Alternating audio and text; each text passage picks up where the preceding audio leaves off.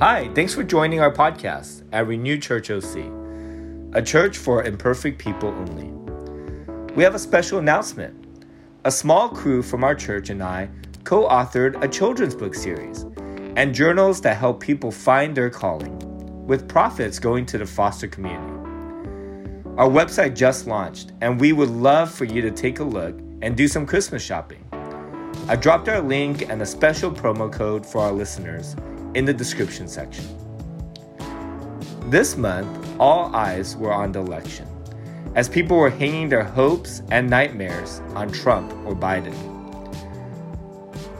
And 2020 has been defined by these waves of fears pulling at our attention, whether it's the pandemic, racial injustice, or Kobe dying. Yeah, I'm still hung up on that.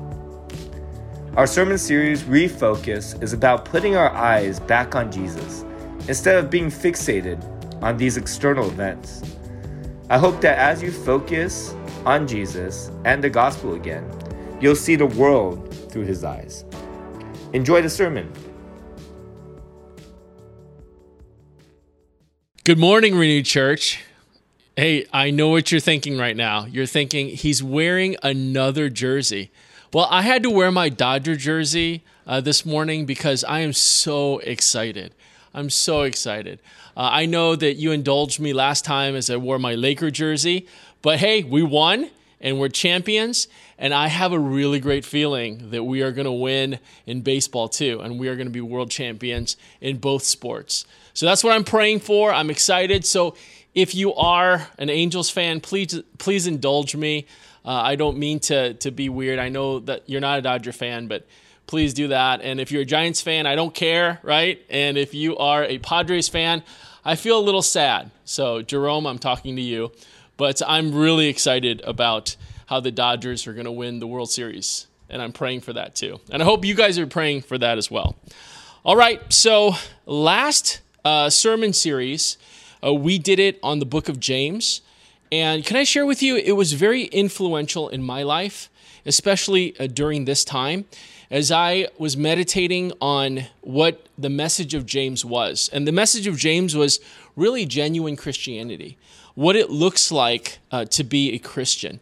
And so I've been thinking about it and I've been praying about uh, just the whole book of James. And the one thing that keeps sticking out in my mind uh, through my prayers and my meditation was uh, verse 14, where it says, What is your life? You are a mist that appears for a little while and then vanishes. And I, I really believe the Holy Spirit has been uh, keeping that idea of mist uh, in my in my heart uh, and in my prayers, uh, because really our life on this earth is a mist.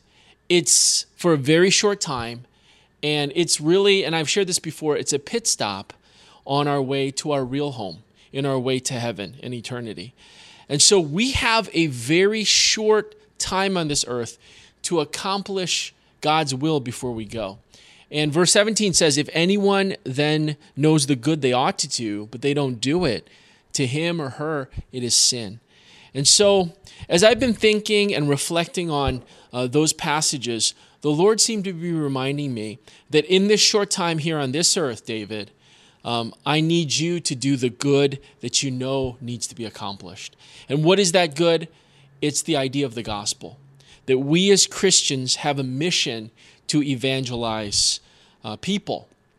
And so God has been really speaking to me about resetting my mind on the area of evangelism and to refocus my energies toward evangelism. And so this morning, my, ex, uh, my exhortation to you is to reset your minds, refocus your hearts as a renewed church in the area of evangelism. So, what is evangelism? Well, it comes from the Greek word meaning good news. That evangelism is the sharing of the good news concerning Jesus. So, when we go out to evangelize, we share about Jesus' birth we know that uh, it was foretold by the prophets in the Old Testament that Jesus or Messiah would come to this earth. And we see it in the incarnation that God the Son stepped into time and took on human flesh. He was born on this earth And we know that the good news is that he lived on this earth, that he lived a perfect life in obedience to God, that he was the only human being that ever lived a sinless life in this fallen world. And he took that life, and the good news is that he died on the cross as a sacrifice for sin, for our sin, for humanity's sin. And that he died on the cross as a sacrifice, but he didn't stay dead.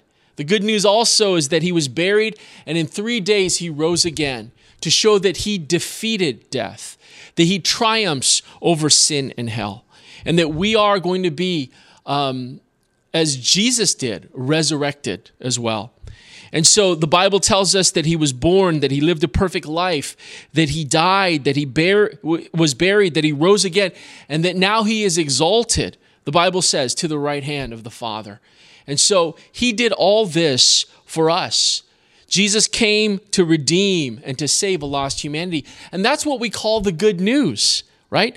During these election times, I'm sure you're as tired as I am of all the politicians and all the promises on the presidential national level as well as on the local level. You hear of all of these promises that these candidates make that is supposed to be good news. And I, I know I'm tired of the attack ads, of you know the flyers that I get in the mail, and I'm ready for elections to be done. But can I share with you that none of these earthly candidates can make all things perfect? And I don't think they ever promise that they'll make all things perfect.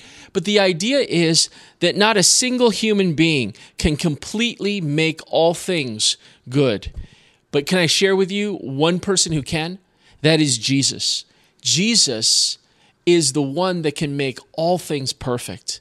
And that is the good news that it's not a earthly candidate, but it's a divine candidate that will come and will change the world. And my exhortation this morning is to refocus our lives on that campaign, to refocus our hearts on evangelism, that we would go out and that we would ask people to cast a vote for Jesus, the eternal candidate, the eternal one, who, because of the good news of what he has done, will make all things right again. You know, uh, we want to study this morning the book of Acts. And as a boy, uh, before sleeping at night, I would actually listen to the Bible on cassette tape.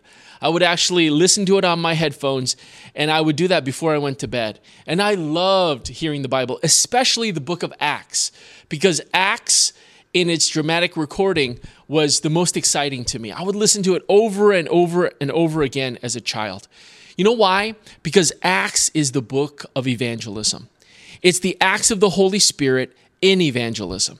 It's the acts of God's people empowered to evangelize the world. And so, what we want to do is we want to look at Acts chapter 16 at the pattern and practice of the early church in the area of evangelism. And many of you take notes. And so, what we want to do is we want to look at four principles, four principles that we will see from the text on how we can share the good news of Jesus with our family, with our friends, and with our community.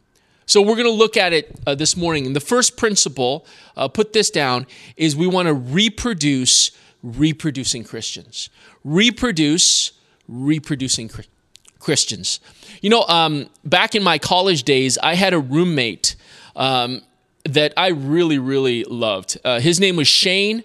Uh, he was actually um, a preacher boy like me, preparing for ministry, and uh, we were in Bible college together. Shane was 6'2, 220 pounds. He was a wrestler uh, from Michigan, uh, a state champ. He was a really great wrestler. And um, both of us we like to share the gospel. And he loved Jesus. He really did. He's a pastor actually in the Midwest today. But anyway, uh, Shane and I, uh, I remember going to a certain area, uh, and I remember we took our four spiritual laws, the tracks, and we separated, and we were going to go and we are just going to have spiritual conversations with people. I remember after a while, as I uh, came back to where Shane was, I saw Shane talking to what appeared to be a junior high kid, you know, somebody who's uh, pretty young, and he was actually backed up against a chain link fence. And Shane, this uh, six foot two, 220 pound guy, was actually talking to him uh, pretty, pretty excitedly. excitedly. And the boy, the look on his face was he was a little bit afraid. And he was up against that chain link fence. And I remember he actually said this. I was a little distance away. Shane didn't see me. He said, I don't want to join. I don't want to join. But I saw Shane talking vigorously to him. So I waited there for a while. And after he was done, uh, he turned around, he saw me, and he started walking toward me with this beam in his eye. And he said, Hey, Dave, he goes, I brought someone to Jesus Christ. Hey, listen, I led that guy to Jesus. Well, judging from that guy's appearance and how he ran away after Shane kind of left him alone, I realized no. And so I said, Shane, I think you intimidated that guy for Jesus. I don't think you led him to Jesus. Well, he got pretty upset with me. And so when we got home, he does what he always did because uh, he was a great wrestler. He would like punish me, he'd wrestle me. I get carpet burns and all kinds of stuff. But I remember uh, during that time when I said, Hey, I think you intimidated that guy. I don't think you brought him to Jesus. I remember he said this, and I'll never forget it. He said, My job is just to get the message out there. My job is just to kind of get the message out there. Well, can I share with you? That is the modern take on evangelism today. Evangelism has been reduced to an impromptu declaration that we just kind of share facts and get a message out there. That the gospel is just about declaring something and our work is done. But when we look at the biblical model for evangelism, Evangelism demands discipleship. You know, in Matthew chapter 28 and verse 19, Jesus gives us, and we all know it, the Great Commission. And he gives us the model for evangelism. And what does he tell us to do in the Great Commission? Go and make disciples, right? It's not just about a declaration, it's about making disciples. Our job as Jesus evangelists is to go and win people to Jesus through the gospel. But after that, we're called to build those people up in the truth of the gospel. And then we're to continue to teach and train them to do the same thing. Now, this will require much more work than just a shallow declaration. It's going to require even more sacrifice than just saying something, a bunch of truths, and then kind of leaving it at that. But the early church model, the biblical model for evangelism, if we would take that to heart, if we would practice that, would turn the world upside down. Now, we come here in the book of Acts, and Paul's first missionary journey, he travels to the cities of Lystra, Iconium, and Derbe. He spends time evangelizing that region with the gospel. And here in our text in chapter 16, Paul comes to his second missionary journey. And in our text, he revisits that same area. Now, let me pick up the verses in verse 1. It says this And Paul came to Derbe and then to Lystra, where a disciple named Timothy lived, whose mother was Jewish and a believer, but whose father was a Greek. Verse 2 The believers at Lystra and Iconium spoke well of Timothy. So Paul comes back to pick up a 17 year old disciple named Timothy to go with him on his second missionary journey. Now, we may misunderstand that because we know both Paul and Timothy, very familiar people in the Bible, in the New Testament, and that because they had a close relationship with each other, Paul calls him a son in the faith, that we may misunderstand that Paul was the one who brought Timothy to faith in the Lord Jesus. But the truth was, Paul didn't know Timothy at all when we read our text. In verse 2, it says, The brothers at Lystra and Iconium spoke well of him. That means that Paul was picking up Timothy for the ministry based on the references of these brothers in Lystra and Iconium. That they had uh, shared good reports about him. And so, based on those reports, Paul was picking him up. You see, in 2 Timothy 1 5, Paul is speaking to an older Timothy, and he, and he says this I've been reminded of your sincere faith, which first lived in your grandmother Lois and your mother Eunice, and am persuaded lives in you also. I want to share with you the truth is, in this text, Paul didn't know Timothy at all. Now, why is this important? And this is what I want you to catch. This tells us that it was Paul who converted Lois and Eunice, the mother and the grandmother of Timothy, and trained them in the faith. And so Lois and Eunice, in turn, converted and trained Timothy as a disciple in the faith. So Paul wasn't there when Timothy was converted. It was actually his mother and grandmother who converted and trained Timothy. So that when Paul came back for his second missionary journey, he was able to receive second generation fruit from first generation converts. Are you getting this? He was able to go and receive second uh, second generation fruit. He was able to get Timothy from the first generation converts that he led to Christ, Lois and Eunice. Now, this is why it's so important to reproduce reproducing Christians. It's because discipleship breeds exponential growth. Paul didn't convert Timothy, but he didn't have to. Paul converted Lois and Eunice and discipled them so that they might make more disciples. And that way, he was able to pick up another person uh, for, his, uh, for his missionary endeavors, right? It may be hard work. It may require sacrifice, but if you disciple somebody to reproduce others, it's going to be so rewarding because we're not simply adding to the kingdom, we're multiplying for the kingdom. If I reach you and convert you to the gospel, that's great. But as I'm doing that, if I'm discipling and training you to also reach somebody, that it's not just me adding to the kingdom, this person will train others, and those people will train others. And so there's a multiplication of the kingdom. Think of what evangelism in our neighborhoods and our communities would look like if all of us were obedient to Jesus' model of making disciples who would in turn disciple others. You see, that is what it means to reproduce reproducing Christians, and we see it in the, uh, the first century church. The second thing I want you to see is we need to have an in them to win them attitude. Let me say that again. We need to have an in them to win them attitude. Let's look in verse 1 again. It says, Paul came to Derbe and then to Lystra, where a disciple named Timothy lived, whose mother was Jewish and a believer, but whose father was a Greek.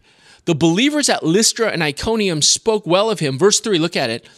Paul wanted to take him along on the journey, so he circumcised him because of the Jews who lived in that area, for they all knew that his father was a Greek. I want you to notice something really interesting. Paul has Timothy circumcised. Now, why would he do that? Paul had railed against the false teachers, the Judaizers, who taught that circumcision was necessary for salvation, that you needed to be circumcised in order to be a Christian. And Paul defended the idea that everyone, right, who's a Christian didn't need to be circumcised in order to be saved. As a matter of fact, in the book of Galatians, he tells the Gentile Christians, some of you have fallen into this idea that you need to be circumcised in order to have salvation. Well, I wish you would just cut it all off. I mean, it was a very harsh thing to say, but he was so frustrated with this idea that we would add to the finished work of Jesus Christ. So, if that's how Paul was thinking, why would Paul approve of circumcision in the life of Timothy? Well, can I share with you? If you're taking notes, write this down. This is important. Here, this was a cultural reason, not a theological reason. This was a cultural reason, not a theological reason. We look in the text and we see that Timothy was half Jewish and he was half Greek. In the Jewish mind, if you would reject circumcision, that meant you rejected being ethnically Jewish. That means that you were culturally embracing a Gentile lifestyle, not a Jewish lifestyle. So, culturally, you would have been outside of the Jewish community. They would have seen you as a Gentile. Paul recognized that all Timothy needed to do to gain acceptance with the Jews so that they could give the gospel uh, to them was to be circumcised. So Timothy's circumcision erased all the cultural barriers. Timothy's circumcision, right, took away all the cultural stumbling blocks. You see, this is an attitude for Paul, an in them to win them mentality. You don't have to turn there, but listen to this. 1 Corinthians chapter 9, just listen. In verse 19, Paul says this Though I am free and belong to no man, I make myself a slave to everyone to win as many as possible. To the Jews, I became a Jew to win the Jews. To the Gentiles, I became like a Gentile.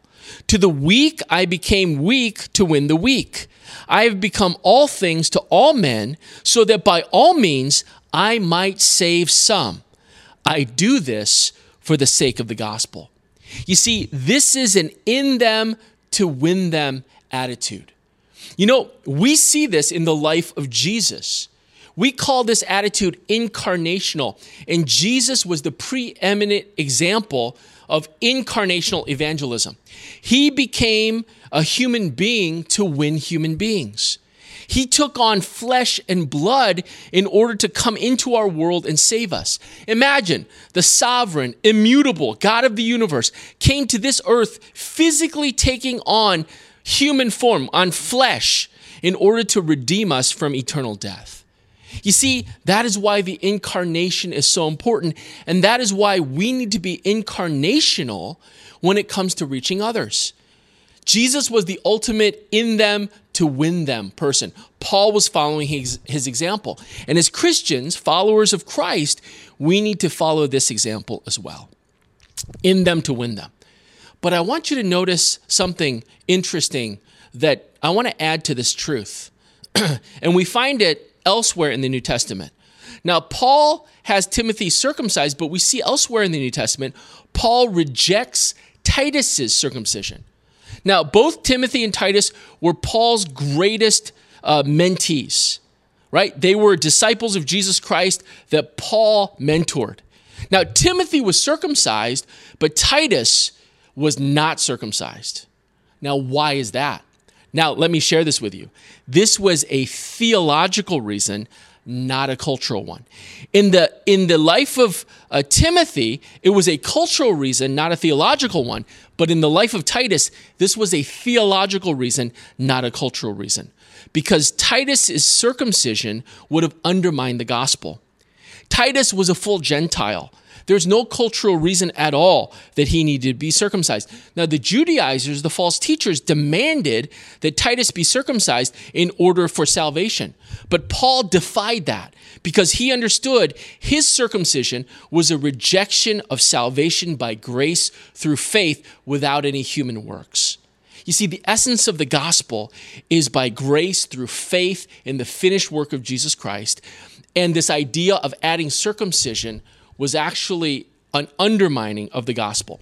John MacArthur says it this way. I love what Pastor John says. To circumcise a Gentile like Titus would have been to impose legalism where the gospel would have been at stake. But to circumcise a Jew like Timothy, who is already a Jew, would have allowed him the cultural freedom to be effective to the Jewish people. So, what's my point? We should endeavor to be all things to all, pe- all people as long as it doesn't undermine the gospel.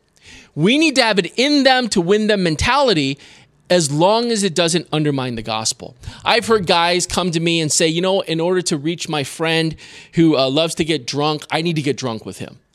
In order to reach these guys and they love to, to, to get high, I should get high with them for the gospel's sake. I should watch pornography with my friends. I should go to strip clubs with my friends. You know how ridiculous that is? We see that all those things are clearly laid out as sins that undermine the gospel. But yet, that could happen in our lives if we misunderstand the in them to win them incarnational attitude because that could result in syncretism. I had a young lady, very wonderful uh, Christian, come to me and say, you know what, I want to reach my uh, Islamic friends, my Muslim friends to Christ. And so I was thinking about going to their mosque and, uh, and actually worshiping with them so that, you know, when they entered for prayer, that I would actually kneel and would pray. They would pray to uh, Muhammad, but I would pray to Jesus in order for their salvation. And I told them, you can't do that because worshiping with them in a mosque, they don't know that that's what you're doing, and it undermines the gospel. We're not to worship anybody but the true and the living God. You see, we need to be in them to win them in our attitude, as long as the gospel is, is raised up. Okay, number three, preach, excuse me, preach God's grace in word and deed. Preach God's grace in word and deed. What comes to mind when you think of the word preacher? I'm sure you think of Wilson Wang, you know, preaching every Sunday, or Billy Graham preaching to, to thousands you know, the late Billy Graham, of course. These were full time ministers, and I'm sure you have other ideas of, of preachers that you've known uh, in your life or, or, or on TV. Uh, but can I share with you that when Jesus commands his disciples, all of us, he tells us in Mark 16 15, go into all the world and preach the gospel. He tells all of us that we need to go out and do it. So in the book of Acts, we see that the whole church obeys Jesus' command to go out and to preach, and they preach the kerygma. What it was the kerygma? That's a Greek word for the proclamation of the death, the resurrection, and the exaltation of Jesus the Messiah. It's the good news. And biblically speaking, we see that preaching refers to an activity done by all of God's people. It's done by the apostles like Paul and Peter, but it's done by deacons like Philip and Stephen. It's done by lay people like Aquila and Priscilla. All who were out there uh, preached the word wherever they went. You see, preaching refers to an activity done by all of us. Not only that, but when we look at the Bible, biblically speaking, preaching refers to an action done outside rather than inside the church. Maybe that's something you know you haven't heard before but really preaching is an action done outside rather than inside the church. Preaching the kerygma was done in the marketplace by everybody. See the bible words for activities done inside of the church were words like teaching admonishing exhorting encouraging so the early church's method of evangelism was that everyone would go into the marketplace to share the gospel. And when they brought or introduced somebody to Christ, they would bring those new converts into the church to receive teaching, admonishing, exhorting, and training. And then they would uh, take them and, and they would have them go back out into the marketplace to evangelize. You see, this was the first century a cycle of evangelism. And how different it is from our modern practice today. Our modern method of evangelism is let the professionals, let the pastors or the evangelists or the missionaries preach. Let them who are full time in ministry focus on the uh, idea of evangelism. And I really believe that's the reason why our evangelism is so weak we have the gospel that's the power of God to salvation to everyone that believes, and we're not going out and uh, as a, as an army, we're not going out, all of us in the church, and proclaiming it to everyone we see.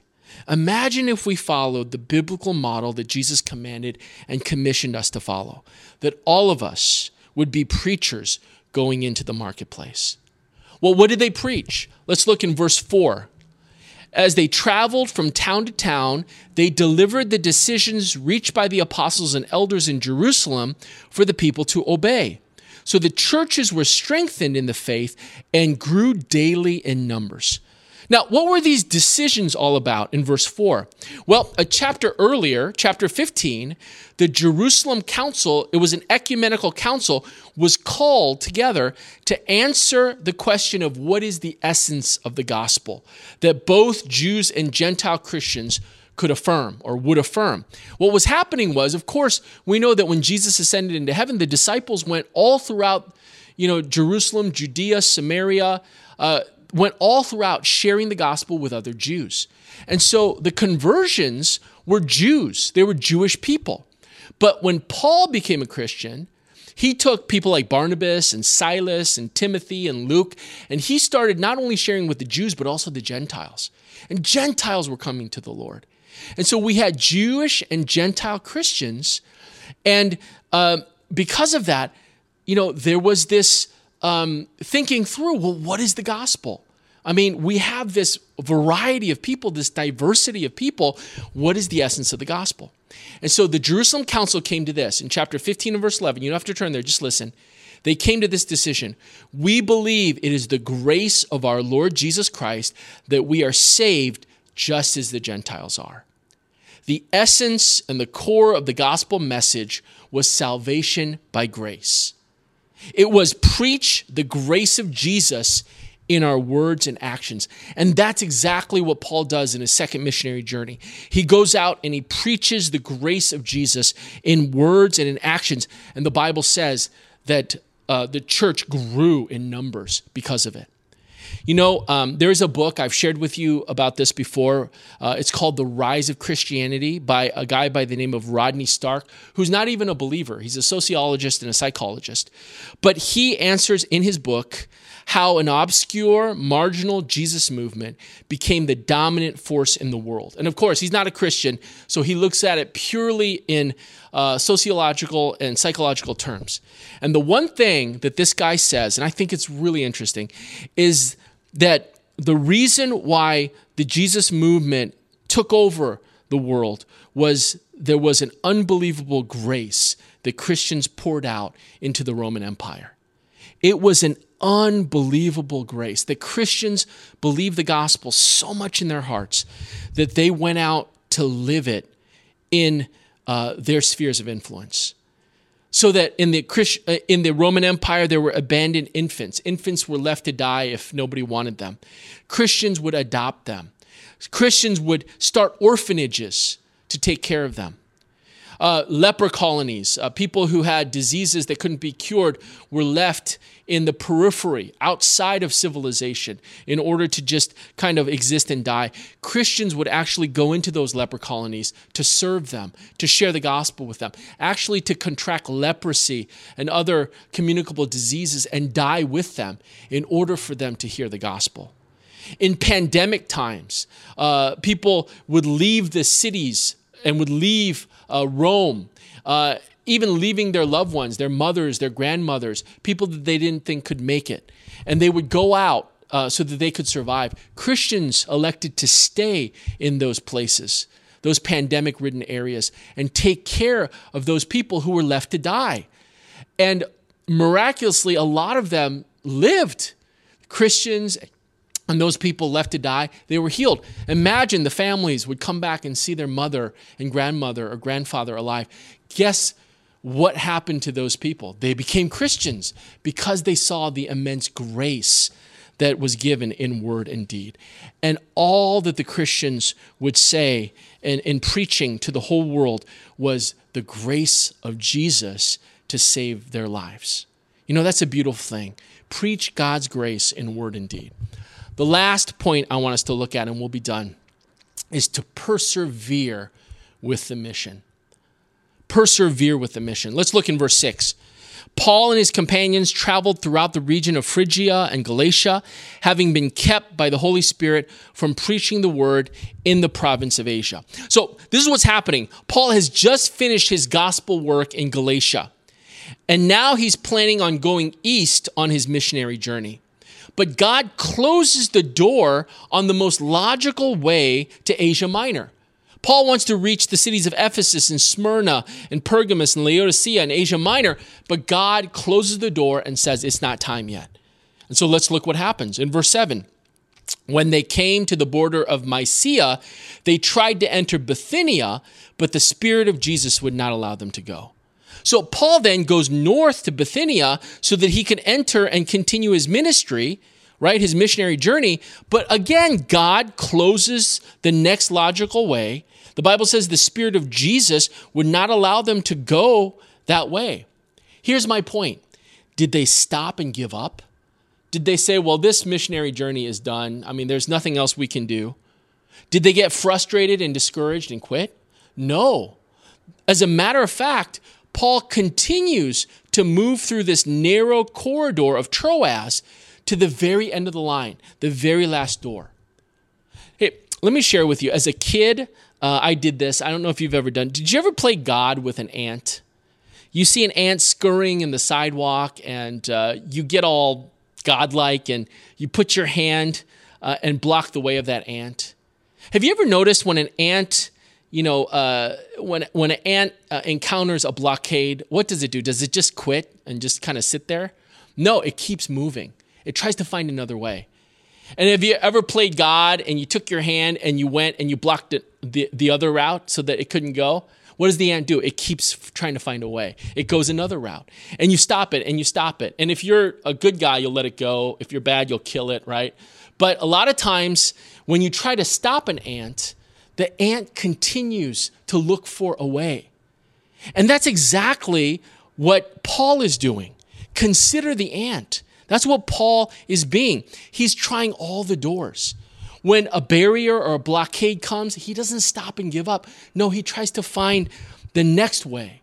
And if that ends, he goes the next way. He doesn't give up. He persistently keeps trying the doors. And sometimes we quit too soon because we think that God should open this door and we think that because it's not open for us, we need to give up when all God wants us to do is patiently, per- persistently try another door. He wants, to, he wants us to try all the doors around us. What does He want us to do? He wants us to persevere in the mission of evangelism. It wasn't until Paul and his team tried all the doors. Let's look in verse 8. So they passed by Mysia, went down to Troas, and during the night, Paul had a vision of a man in Macedonia standing and begging him, Come over to Macedonia and help us. After Paul had seen the vision, we got ready at once to leave for Macedonia, concluding that God had called us to preach the gospel to them. You see, God's desire was to reach Europe at this particular time. He wanted Paul to go to the cities of Macedonia and Philippi and Athens.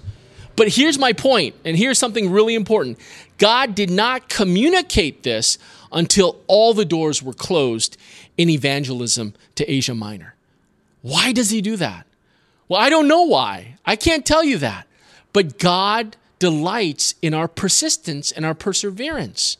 That God sometimes doesn't open a door until we try all the doors. I mean, I have my, I, I can suspect why he does that, but I don't know. And don't allow that to be a frustration in your life. God is teaching us that our responsibility is to persistently try all the doors.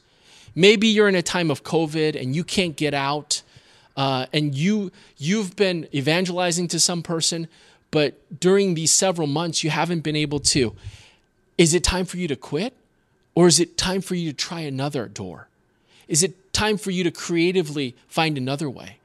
And maybe that doesn't work. Does that mean you should quit, or should you find another way? You see, God continually wants us to persistently persevere with the mission of evangelism, right? God wants us to keep persistently pressing on, trying all the doors. And I guess that's my message to you. Hey, don't give up. I know it's understandable during this time. We've never had this is unprecedented, right? We haven't had this in a hundred years, but that's not an excuse for us to stop with what God has called us to we need to reset our minds, refocus, and even renew, renew church, renew the idea of God's mission of evangelism. Number one, reproduce reproducing Christians. Number two, have an in them to win them attitude. Number three, preach God's grace in word and deed. And number four, persevere with the mission that He's called us to. I believe if we as a church will commit to these things, we're going to see God work in tremendous ways, ways that we can't even imagine. Will you work with me in the, in the work of evangelism? Let me pray for us. Father, we thank you for your word. We pray that as we look at this, Lord, that we would understand we have a job to do in this short time that we're here on this earth. It's a mist that's here today and gone tomorrow. God, we pray that the saving of souls would be our top priority. The rescuing of people, the campaigning for the vote of the Son of God would be the most pressing on our minds. We pray this in Jesus' name, and all God's people said, Amen. Thank you, guys.